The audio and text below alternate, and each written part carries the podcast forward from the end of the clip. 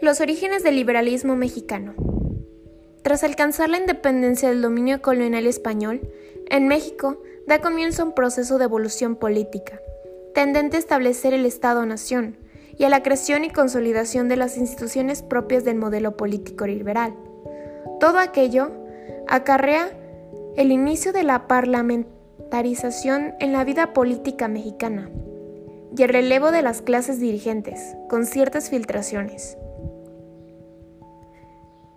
El proceso de implantación y consolidación de un modelo de Estado liberal en México durante los primeros dos tercios del siglo XIX, al igual que en otros ámbitos de América Latina o en la propia España, resultó estar jalonado de multitudes de irregularidades evolutivas, a las propias trayectorias genéricas del progresivo tránsito del antiguo régimen al nuevo régimen.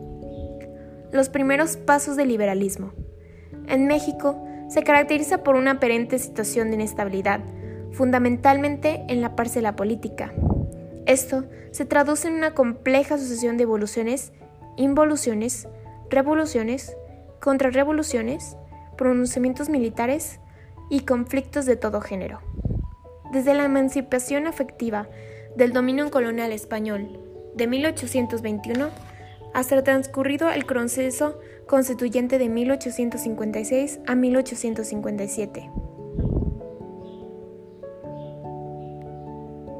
Dentro de esta regularidad proceso evolutivo entra en juego dos factores, que también están relacionados y que forman parte integrante de la definición del mismo. La historia del liberalismo se extiende por la mayor parte de los últimos cuatro siglos, a partir de la Revolución Francesa y continuó después del final de la Guerra Fría.